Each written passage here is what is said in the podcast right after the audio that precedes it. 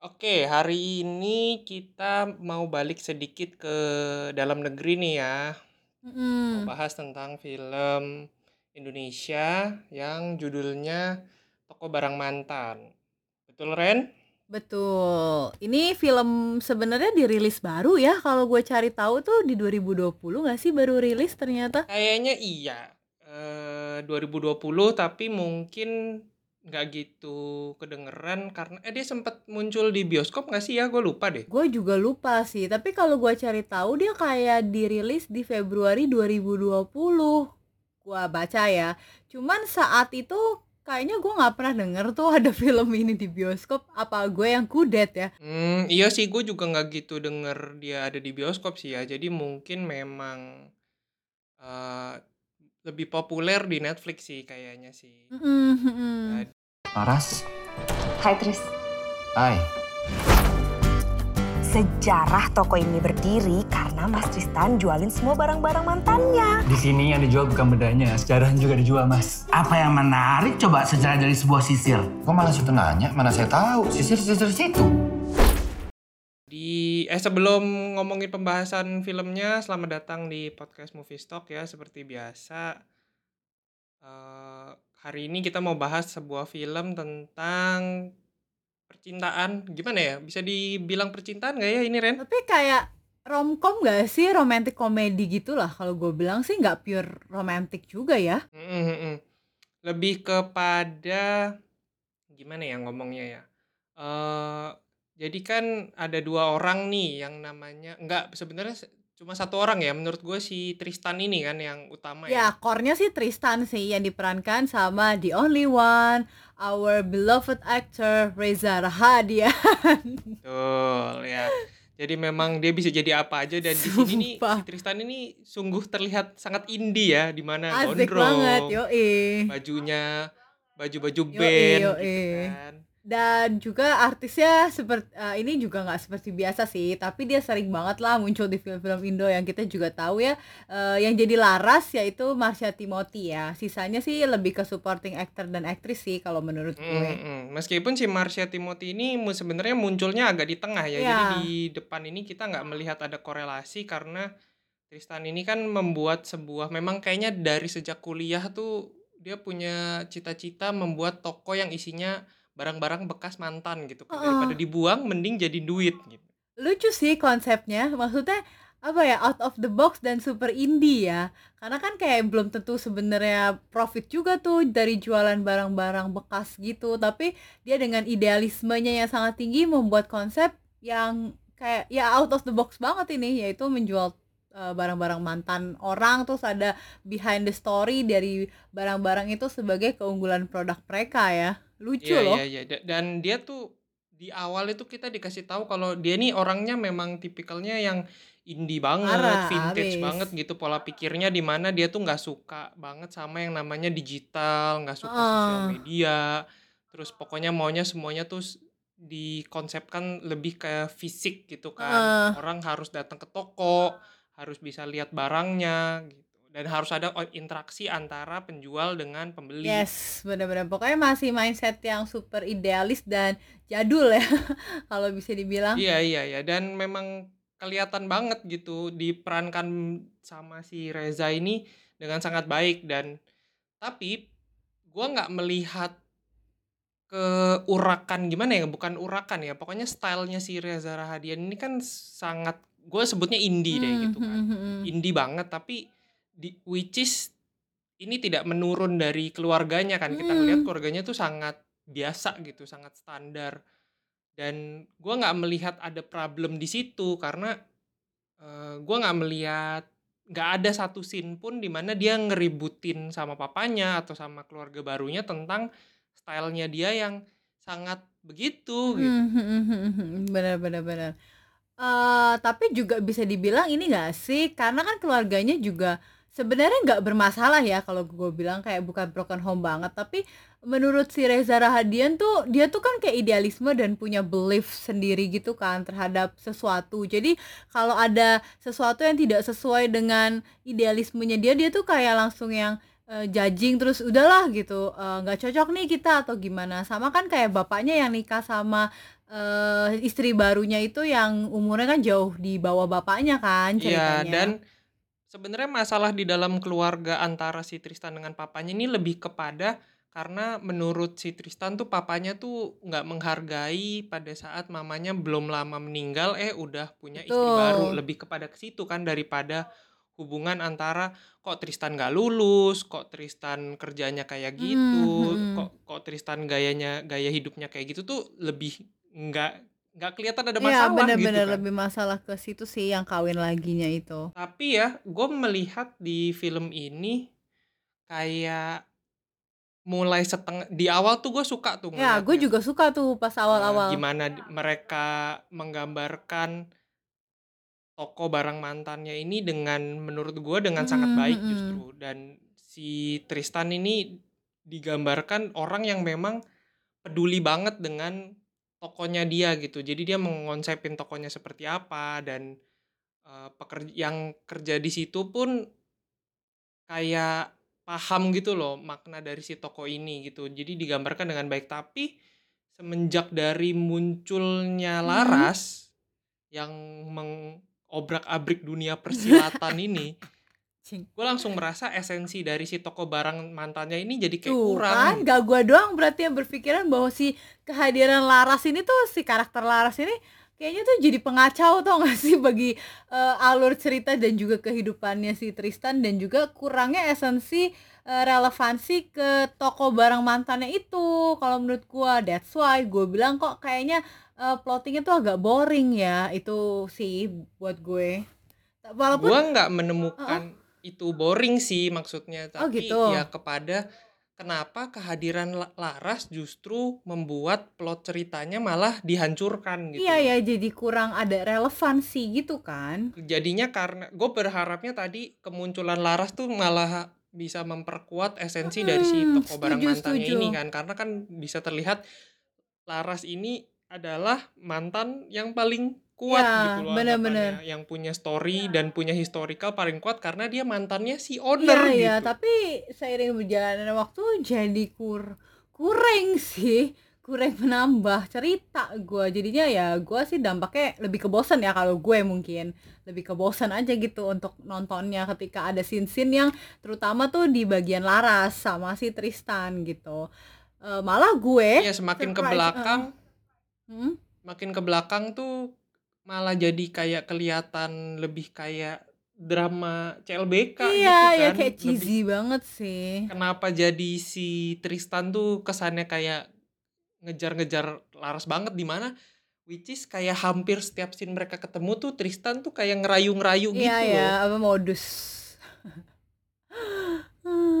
Dan bahkan gue pun lebih seneng kalau ketika ada scene-scene eh, si Tristan, terus scene karyawan eh, atau partner lah ya bisa dibilang partnernya Tristan yaitu Amel dan juga Rio. Karena jadi lebih kocak gitu loh. Jadi malah lebih mereka yang bisa nambahin esensi cerita dan juga eh, lebih ada kesan eh, sebagai kayak apa ya belong sense of belongingnya untuk si toko barang mantannya ini kalau menurut gue terus eh, scene-scene yang lucu lagi nih adalah kalau Tristan lagi ngegas biasanya itu kan dia suka kayak ngomongnya asal aja gitu kan tanpa filter sampai berantem sama pelanggan. Nah itu tuh yang buat gue tuh malah lucu tau nggak? Tapi kalau balik lagi ke scene dia sama Lara sudah deh gue kayak langsung kayak malas aja gitu nggak menunggu-nunggu juga sebenarnya. Hmm, iya sih, jadi gue sih nggak sampai kayak lu sih, nggak oh. sampai yang kayak nggak menunggu lagi. Gue tetap mm, menikmati scene-nya Laras dan mm, Tristan, cuma gue jadi merasa karena begitu kuatnya persona dari hubungan Laras dan Tristan mm, ini yang kelihatan banget berusaha untuk dikembalikan gitu hi- mm, hubungannya, mm. jadinya kesannya kayak "Oh, tokonya jadi di abaikan ya iya iya gitu. Kan kan fokus utama kita di sini kita mau ngelihat konsep toko barang mantan ini maksudnya mau dibawa ke mana sih si tokonya ini kan. Heeh, Eh, heeh. kalau lu malah jadi ngurusin gimana cara lu balik sama Laras, jadinya film lain dong. Iya, makanya jadi nggak barang mantan ya, jadi CLBK mantan. Mm-mm. Bahkan even kayak gue sangat suka banget Mm, dengan adanya eh, scene Tante Lani ya. Tante Lani yang datang heeh. selalu memborong Barang-barang, ya ya, barang-barang di betul toko betul. tersebut tuh kayak gue tuh berharap ada cerita gitu karena kenapa lu datang ke situ terus lu sel- rajin borong-borong barang bekas mantan orang lain gitu Heeh. kan eh ternyata Ada kan dijelasin di akhir. ada ceritanya tapi menurut gue terlalu klise Iya gitu sih, jadi bener. kayak hmm, kenapa pilih pilih penjelasannya seperti ini ya padahal gue berharap oh ini seru nih kayaknya kalau bisa di observe lagi bisa dieksplor lagi si Tante Lani ini gitu Mm-mm. tapi lebih ke real dia yang suka sebagai orang yang suka beli barang bekas mantan orang Oh, lain kayak lebih ke kolektor kan sebenarnya, tapi jatuhnya nggak gitu gitu. Karakternya malah ya diutus Iya, bapaknya, iya, diutus iya. bapaknya Tristan untuk ngebantu si anaknya ini. Gitu, biar laku, biar cepet Mm-mm, laku. kayak jadinya kesannya kayak hmm, kenapa kenapa harus kayak gini gitu Le- lebih kepada ke sana sih padahal gue sangat ekspektasi banget dengan si Tante Lani ini sebenarnya. Terus eh, yang buat gue menyenangkan lagi adalah sebenarnya scene-scene-nya tuh diambil kayak bagus sih. Maksudnya ada satu kawasan gitu, ada coffee shop juga ya kan. Terus ada si tokonya dia dan ada beberapa tetangga lain kan. Kayak toko-tokonya tuh dibuat sebenarnya kayak tempatnya tuh cozy. Terus kayak anak muda yang hype bis kekinian banget gitu kan tempatnya dan itu tuh sangat menyenangkan. Ditambah dengan beberapa kali kan syuting ya kayaknya tuh toko ini berada di tengah Jakarta gitu. Itu tuh sangat menyenangkan loh sebenarnya. Kalau eh, dari eksplorasi ceritanya tuh nggak hanya fokus di bagian eh, romantik dan percintaannya doang. Nah iya. Jadi kayak sebenarnya setupnya tuh udah bagus. Bagus bahkan banget, menurut gue bagus storyline Mm-mm. sampai tengah itu sebenarnya udah bagus. Even sampai pada saat Laras muncul ngasih Tristan undangan pernikahan tuh menurut gue masih bagus. Karena di situ ya kan benar setuju. gue berharap oh ada ada sesuatu yang muncul nih dan memberikan impact kepada si toko barang mantan ini. Karena mantan spesialnya si owner nih muncul Iya, gitu iya. dan kayak ngasih jackpot gitu kan. Tapi kenapa tapi justru malah pengembangan ceritanya malah fokus ke hubungan mereka gitu. Benar itu sih yang gue sayangin lebih Mm-mm, kepada mm-mm. ke sana karena jadi kesannya kayak ini harusnya film judul lain lebih kepada gitu sih. Tapi Iya. sebenarnya ya film ini bagus dan gue sangat menyenangkan pada saat gue nonton sebenarnya. Iya iya. Dan juga eh, dari sisi bisnis gitu ya kayak apa impian terus kayak lu bisnis sendiri itu tuh sebenarnya banyak banget esensi yang kita bisa ambil gitu kan. Maksudnya eh, kita punya konsep terus kita masih muda kita punya bisnis sendiri itu tuh bagus gitu loh konsep-konsep gitu yang sebenarnya kalau dieksplor atau elaborate dari mungkin sisi bisnis atau konsepsi toko barang mantannya sendiri tuh akan jauh lebih menarik gitu daripada eh, elaborate-nya tuh cuman dari si sisi percintaan gitu bener kan. bener Jadi bener banget tuh eh, eh, eh, ada lagi bener banget kan kayak ada lagi gitu yang bisa kita pelajari ketika nonton ini. Gue pun jadi kayak ih lucu juga kali ya kalau punya toko sendiri terus lo punya eh, partner yang karyawan di tengah jalan tuh kayak lucu gitu gak sih kayak ada impian-impian untuk lebih semangat lagi gitu kalau nonton ini di tengah-tengah Iya. pandemi. dan gue sebenarnya berharap lebih banyak lagi dihadirkan cerita-cerita dari kenapa si barang itu mau dijual sama si Owner. pemiliknya gitu Iya, loh. iya. Kenapa lu mau jual barang-barang dari mantan lu meskipun ada tapi menurut gue jadi nggak major karena setiap kali cerita itu diutarakan gitu Hmm? kok kesannya kayak Tristannya kayak nggak peduli gitu padahal kan lu mau jual cerita juga gitu kan dan apalagi semakin ke belakang itu kan pada saat udah mulai apa masuk ke dalam sosmed yang Tristan seakan-akan mau mengambil hati si Laras dengan Ya. oke deh biar Laras mau balik sama gua gue jual barang gua di sosmed juga sekarang gitu kan Hmm. di digital juga terus jadi kayak ngarang-ngarang cerita gitu tapi kita Iya. nggak dijelaskan karangan cerita seperti apa sih yang dibuat gitu Iya, cuma kalau nggak salah cuma satu customer doang kan yang akhirnya marah terus udah gitu eh ya dijelasin sedikit tapi itu juga sedikit gitu loh porsinya. Eh mungkin kalau misalnya memang ada customer komplain ada beberapa scene atau customer yang marah-marah ke tokonya tuh lebih banyak gitu sehingga kita dari sisi eh, sisi penonton juga dapat oh bener nih berarti kayak emang banyak yang komplain terus dampaknya tuh gede tapi kayak udah udah ada masalah ya udah chill aja gitu kayak adem-adem Iya, aja nih iya. tokonya gitu sayang banget sih. Mhm, jadinya kan kayak harusnya si bisa fokusnya tuh di kata barang mantannya ini ya. Jadi lebih Mhm. mengeksplor di apa pun yang di sekitar si barang mantan ini kan. Iya iya, Itu bener sih yang harapan gua sih. Jadi kayak setiap kali ada cerita atau ada apa pun yang berhubungan sama si barang-barang mantan yang sedang dijual nih, gue berharapnya bisa di-deliver gitu loh di dalam filmnya. Bukan cuma kepada hubungan antara si owner dengan si Laras gitu. Jadi menurut gue bukan bukan hubungan antara owner si Tristan dan si Laras ini jelek, tapi menurut gue porsinya terlalu berlebihan. Parah abis, ya setuju. Eh, bahkan gue tuh sangat menikmati sebenarnya kalau misalnya ada scene customer lagi cerita, terus eh, nanti kan biasa kayak berlebihan gitu kan ceritanya. Nanti either Rio yang dengerin atau teman si Amel yang dengerin tuh jadi lucu gitu loh. Jadi emang beneran eh, relate gitu ke eh, apa? ke judulnya gitu. Mm-mm. While kalau misalnya Larasnya udah muncul, biasanya gue kayak ah udah deh.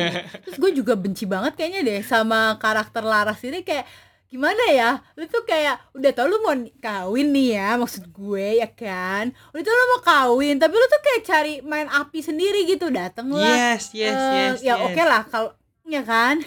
Oke lah kalau pasin dia kasih wedding invitation, gue masih lebih kayak oh ya udah gitu. Mungkin eh, pengen ngundang, cuma pengen eh, silaturahmi ya, why not gitu kan sama mantan itu masih acceptable buat gue. Tapi begitu tidak acceptable buat gue adalah ketika dia sosok eh, mau pilih apa souvenir lah harus datang ke Tristan. Terus kayak eh, gue putus nanti balik lagi terus kayak apa sih maunya lu jir gitu loh jadi perempuan Apalagi di saat ini ya. banget nontonnya di saat yang dia lagi kerja di kantornya tuh si Laras lagi kerja di kantor tiba-tiba si Tristan kan Ya, chat ya yang itu. kayak "Bo- udah boleh nih aku muncul Ya, jadi ya. figuran juga gak apa-apa kayak apaan Heeh. sih terus kenapa si Larasnya senyum-senyum gitu kan lu udah mau jadi suami orang anjing gitu. iya terus tuh tahu gak eh udah mau jadi istri orang. orang, yang lucunya lagi adalah nah ini tuh scene yang menurut gue rada nge-haul dikit ya.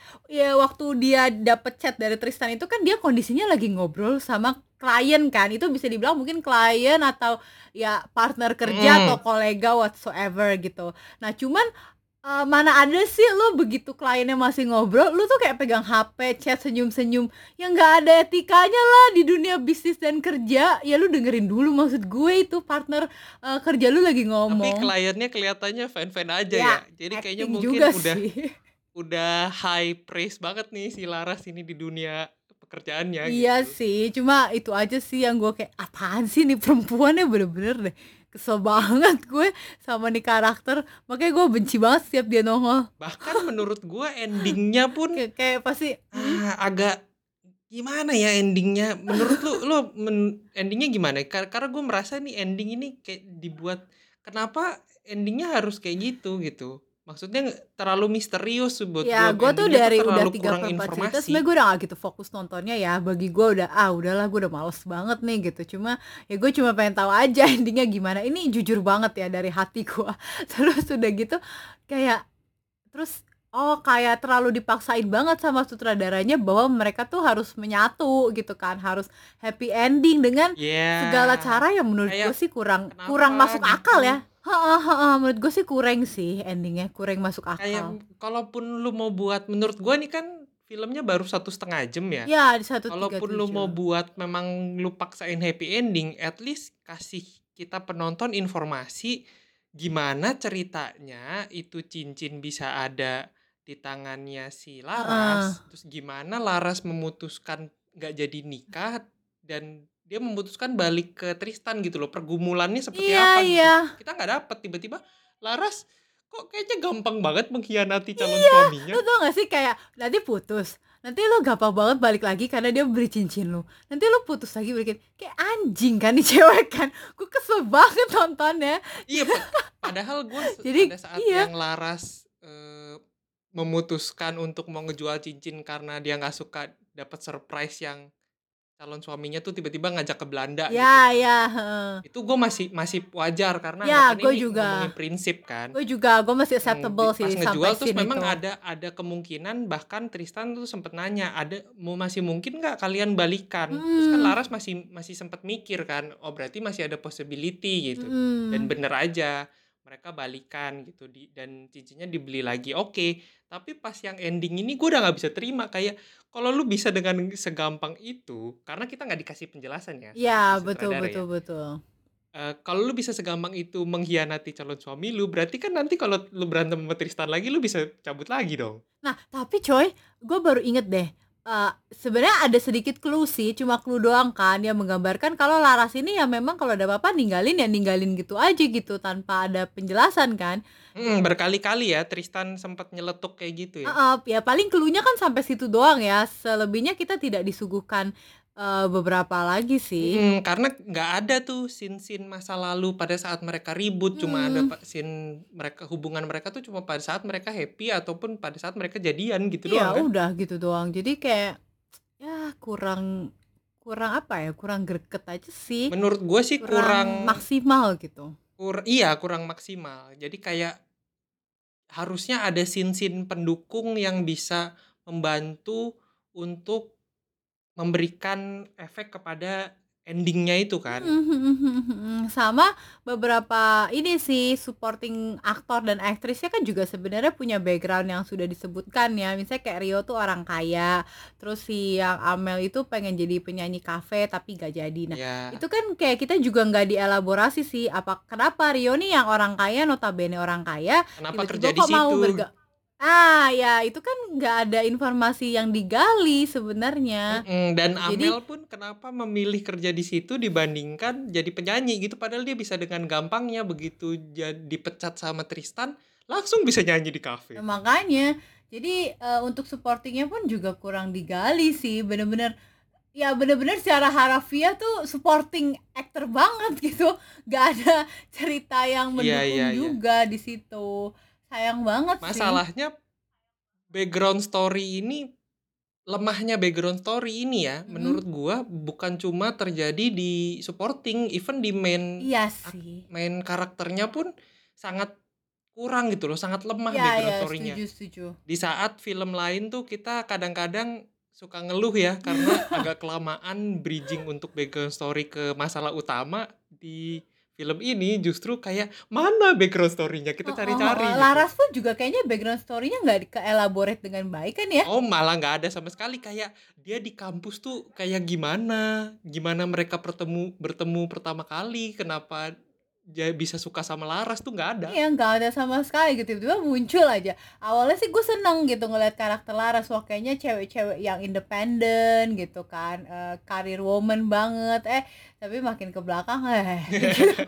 kayak makin karena kesel. jadinya fokus ke mereka dan menurut gua gimana ya dari dua sisi dari Tristan dan dari Larasnya pun dua-duanya tuh memberikan sinyal-sinyal yang menurut gua ini sinyal harus tidak pada tempatnya ini gitu. Iya, eh, nggak pas sih timing dan juga pokoknya dua apa karakter utamanya tuh malah mess up lah kalau kata gua. Gua eh, sebenarnya enjoy nonton sampai eh, pertama tuh gue expect banyak loh soal film ini. Kayak wah kayaknya seru nih. Terus Tristannya kan juga suka ngegas kan. Which is kayaknya cocok nih sama gue yang suka ngegas juga. Jadi gue kalau dia ngegas tuh gue malah ketawa gitu. Malah ketawa gue. Kalau terus sama ini karyawan dia yang banci tau gak yang pacaran mulu itu Oh, loh. yang itu apa? Eka cowok Eka Yang cewek. Eka. Iya iya. Itu kan Dua-duanya kan oh, namanya kayaknya- Eka itu. iya iya. Yang suka cipokan lah kalau lagi kerja dan segala macem gitu nah justru yang kayak gitu-gitu malah lawak malah bikin gue komedi gitu kan. Ditambah Tristan yang kayaknya temperamen banget kan. Suka yang kayak udah lu berhenti dia dia ngomong. Ngemeng mulu gitu. Jadi ngomongnya tuh kayaknya cocok nih sama karakter gue. Eh, tapi makin ke belakang makin ke belakang hmm oke gitu. Makin ke belakang kok makin menurun ya eh, apa ya eh, rasa excited gue terhadap film ini. Iya, iya, iya. sayang banget. Kayak makin ke belakang tuh kita udah nggak gitu ngebahas soal tokonya lagi gitu kan. Porsi tokonya tuh menurun drastis. Padahal kita pengen tahu si toko barang-barang yang dari tokonya itu munculnya dari mana. Kayak contoh gue sangat menikmati nih munculnya karakter sayang ya. Karakter anak sekolahan yang namanya sayang. Terus cerita dia oh yang jual tiket ngejualin XX1 tiket itu ya bioskop. Iya, yang tiket bioskop yang dari SMP itu. Bahkan Iya tuh anjing apa, sih gak penting bioskopnya banget masih 21 namanya gitu. Iya iya iya iya iya. bukan XX1 ya tapi masih jadul banget 21 Iya terus yang ada karakter eh siapa yang dimainin sama Fendi Chow? Umar. Oh, Ya- ya Umar yang sama pacarnya yang putus karena mereka terlalu cinta gitu. Iya. Itu, itu tuh yang gue butuh tuh. Cerita-cerita Iya. seperti itu gitu. sama itu nah satu lagi customer dia yang lebay banget yang gue tuh ngakak apa yang koper kuning ternyata bosnya sama karyawan itu Oh, ternyata pacarnya sama ya, sama, pacar- itu sampah loh nah yang kayak gitu-gitu tuh justru Iya, kita iya, itu butuhkan banyak gak sih sebenarnya Mm-mm. Even yang meskipun cuma sekilas di akhir gue sangat menikmati scene-nya Gading Martin gitu ya loh. betul gue juga Yang yang dia datang terus dia ngomong "Eh, mending ceritanya cari di Di internet, internet, aja deh iya, gitu. Jadi kayak kita langsung tahu oh ini berarti gadingnya gading asli nih. Iya gading asli nih gitu yang uh, abis pisah gitu kan Gue juga menikmati tuh walaupun sekelibat daripada scene mereka uh, Tristan sama Laras endingnya peluk-pelukan gak jelas itu sebel banget gue Iya jadinya bukan udah nggak gitu ngomongin toko barang mantan malah jadi kisah romantis gitu kan. Iya Filmnya sayang banget sih menurut gua. Makanya sih Tapi memang awalnya gue pikir tuh mereka putus itu karena pure ya nggak cocok gitu lah Kayaknya beda kasta nih antara Laras sama Tristan Iya ternyata semacam ini ya cerita kisah cinta yang kayak Song Ji Hyo di Was It Love ya tiba-tiba ngilang gitu kan. Oh, ternyata kayak gitu yang ceweknya tuh hilang tanpa kejelasan, balik sema semau pantat dia, nanti curhat semau eh, pantat dia juga. Gue udah nggak ngerti deh sama nih cewek, kesel banget gue. Pokoknya kalau lu ngelihat ya, kalau ngelihat alasan mereka putus, mereka sih nggak pernah putus ya Tristan ngomong Heeh. cuma karena si Laras itu tiba-tiba pergi kan. Iya. Cuma begitu mereka ketemu lagi yang di toko itu pertama kali, Tristan tuh chill aja gitu. Hai Laras, hai apa kabar? Aku kangen gitu kayak. Hmm, Oh iya, Anaknya memang sesantuy ini apa gimana sih? tapi by the way ya, eh, mereka kan putusnya tuh nih. Ini gue mau tanya pandangan lu sih. Eh, kan Laras bilang tuh putusnya karena Tristan tuh nggak pernah mengungkapkan I love you atau rasa cinta gitu. Nah aku tuh eh, apa Laras bilang aku tuh suka sama Nino itu karena ya dia tuh mencintai aku bla bla bla dan ngemeng gitu kan. Nah menurut lu gimana tuh Nah ini soal yang scene problemnya. itu? Gua gua bisa menerima sih maksudnya alasannya si Laras mm, mungkin beda kalau kita tahu namanya mungkin bahasa kasih gitu kan. Jadi Ya. ada cara orang punya masing-masing cara untuk mengekspresiin rasa cinta mereka ke orang lain gitu. Mungkin mereka nggak nggak satu frekuensi aja gitu di saat Laras tuh maunya mungkin banyak kata-kata yang dari mulut gitu. Hmm. Sementara si Tristan ini tipenya mungkin yang ya udah kalau gue udah sama lu berarti gue cinta gitu loh nggak perlu Hmm. ditunjukin lah gitu mungkin Pakai tipenya lebih kayak gitu kali nah ya. Hmm. problemnya adalah problemnya kita nggak ditunjukin seberapa bedanya si Nino ini dengan Tristan gitu Nah itu sih. Ninonya juga nggak pernah. Gue jadi kita nggak Heeh. tahu maksud maksudnya si Laras kalau Nino nih bisa nunjukin rasa cintanya ke gua tuh kayak apa gitu Iya, karena gue sebenarnya berharap ada satu scene yang menampilkan si Nino gitu. Jadi gue berharap, wah ada nih eh, sosok ketiga yang ditampilkan. Karena kan biasa di film itu alurnya memang ada kayak, per- cuma pas makan doang ya sekali ya doang tapi itu juga mukanya juga kagak kelihatan gimana gimana banget ya.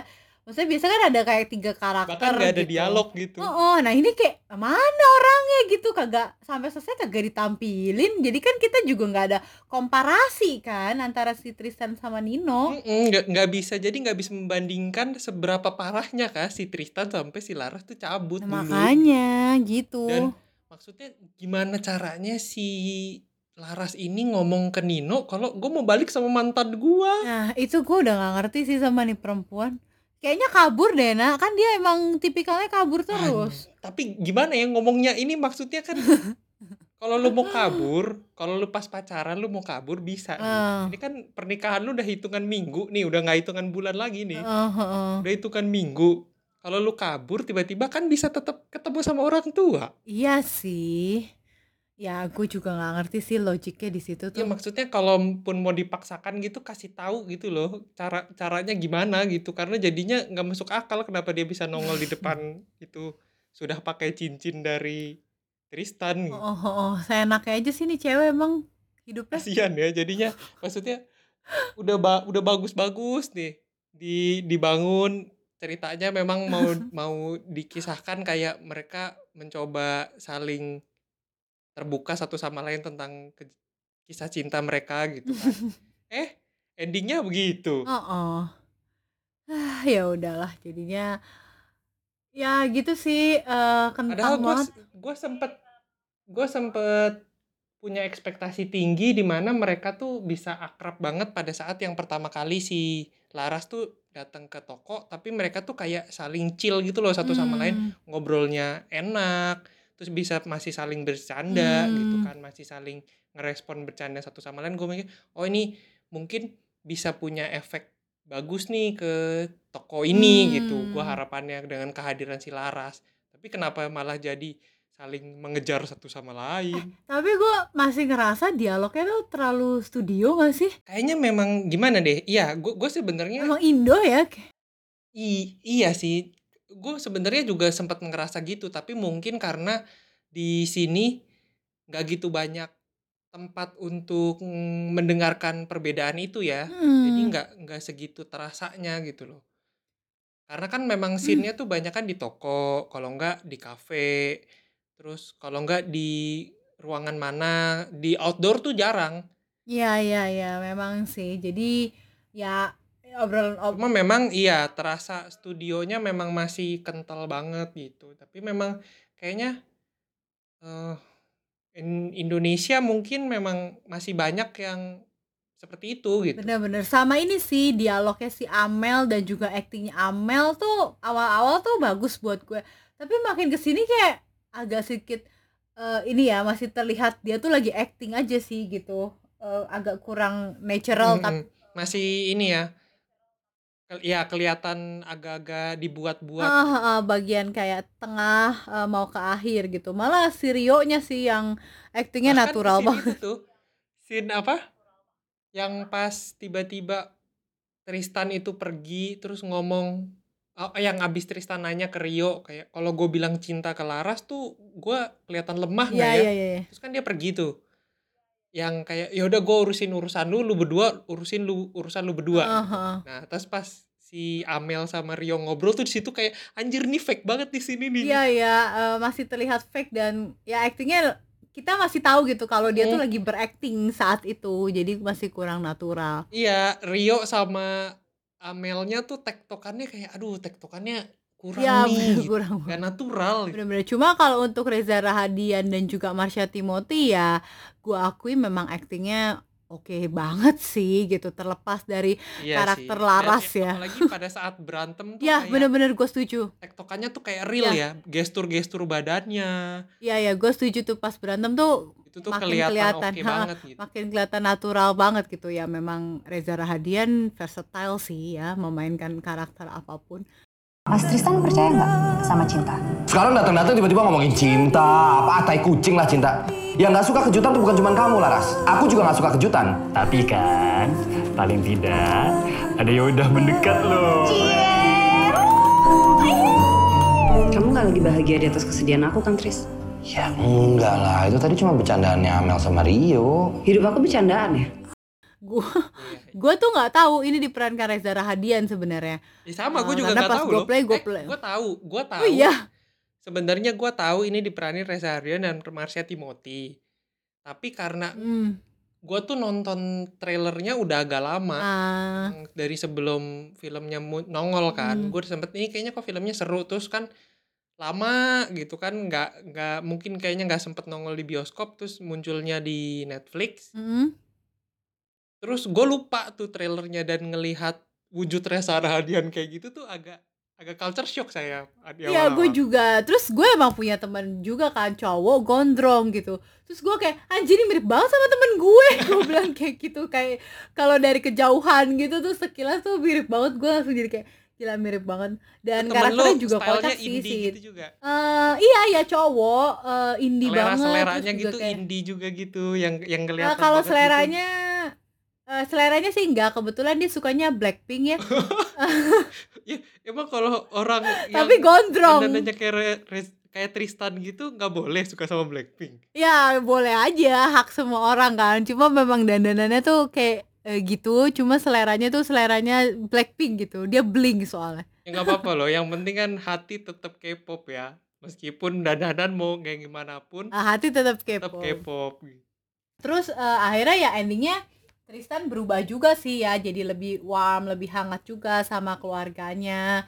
Eh, pas tantenya, apa tante, ibu tirinya ulang tahun juga dia dateng gitu kan. Lebih lebih hangat dan lebih kayak ingin mengeks mengekspresikan cinta juga sih gara-gara kejadian itu Iya kan. iya, dan kelihatan banget ya kayak kehadiran sosok si Laras ini memang salah satunya memang diarahkan untuk pelan-pelan tuh ngerubah si Tristan Betul gitu loh. Jadi kayak betul. menyadarkan Tristan atas segala sesuatu yang mungkin sempet dia tinggalin gitu kan. Iya, karena kan Tristan emang idealismenya sangat amat ya parah lah ya, tinggi gitu. Jadi masih keras kepala juga gitu kalau gua lihat karakternya. Jadi mesti dibimbing dan disadarkan secara perlahan, gitu. Iya iya.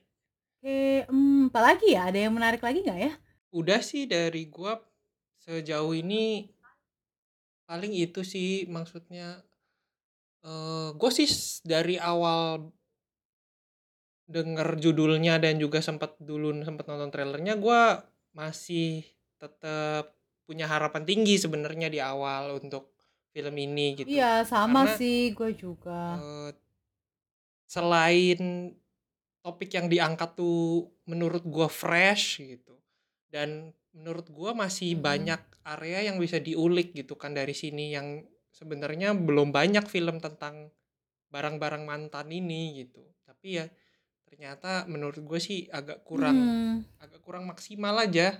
Iya, setuju. Pada premisnya menarik dan gue juga cukup punya ekspektasi tinggi seperti waktu gua nonton Guru-Guru Gokil sebenarnya. Tapi di Guru-Guru Gokil, ekspektasi gua cukup te eee, ter inilah, ter apa ya, tersampaikan dan terbalas gitu. Mhm Tapi while di sini kok agak, eee, meleset ya ekspektasi gua Iya gitu. iya iya. Eee, itu aja sih heeh, sama karakter Laras ini emang nyebelinnya setengah mati sih. Jadi gue Sebenarnya di lima puluh jadi persen film pertama tuh gua sangat menikmati dan maksudnya, "Oh, seru nih film nih." Maksudnya makin ke belakang harapan gua makin naik-naik terus nih soal si toko barang mantan Iya.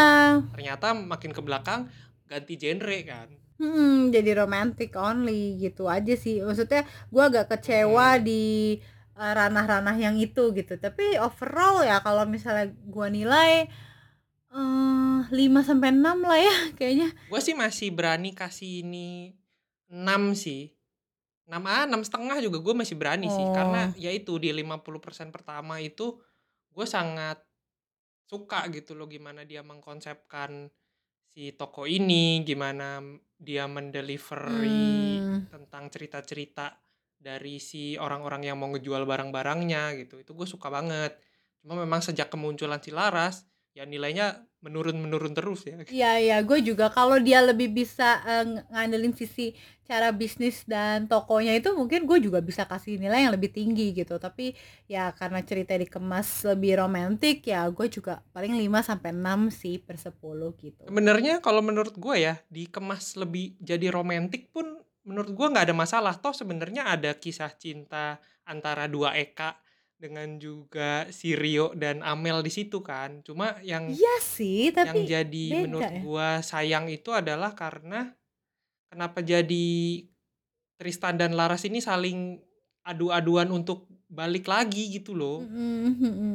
Andaikan si misalkan si Laras tetap married sama calon si Nino gitu kan. Laras tetap married sama Nino, Tristan tetap ya jadi Tristan yang itunya, tapi mereka ngurusin toko itu bareng-bareng Nah, misalkan. itu kan lebih lebih bagus ya. Lebih lebih inline gitu. Mhm, karena tektokan mereka tuh sebenarnya asik gitu antara si Tristan dengan Laras heeh ini. heeh. Cuma kalau misalnya di plotting-nya bergeser ke situ ya lebih lucu sih, lebih interesting bu buat gue sendiri pribadi. Mhm, dan mungkin jadi cerita-cerita masa lalu mereka tuh yang udah no hard feeling ya bisa jadi Mhm. muncul dan bisa jadi bumbu di filmnya Iya iya, gitu. setuju gua kalau kayak gitu. Tapi ya apalah kita ya cuma penonton kan nggak bisa mengubah alur cerita yang udah ada juga. Ya udah itu itu kan menurut Iya, it's pendapat okay kita, it's tapi ternyata okay. kayaknya sutradara dan penulis naskah punya it's pendapat okay lain gitu kan, nggak apa-apa juga. Kita kan hanya, eee, ini ya ngobrolin bacotan apa yang kita rasakan aja gitu setelah menonton ini. Iya iya. Ya pokoknya suka-suka kita aja lah gitu. Ya udah paling Hmm, segitu aja ya cukup banget untuk kok. episode kali Mm-mm. ini ya. Apa ada lagi Udah sih kalau gue cukup banget tentang toko barang mantan ini. Oke. Eh kalau gitu sekian dari kita. Jangan lupa untuk follow Yes, Instagram yes, kita di harus. podcast Movie Stock. Eh, sampai ketemu di episode selanjutnya. Bye Bye-bye. bye.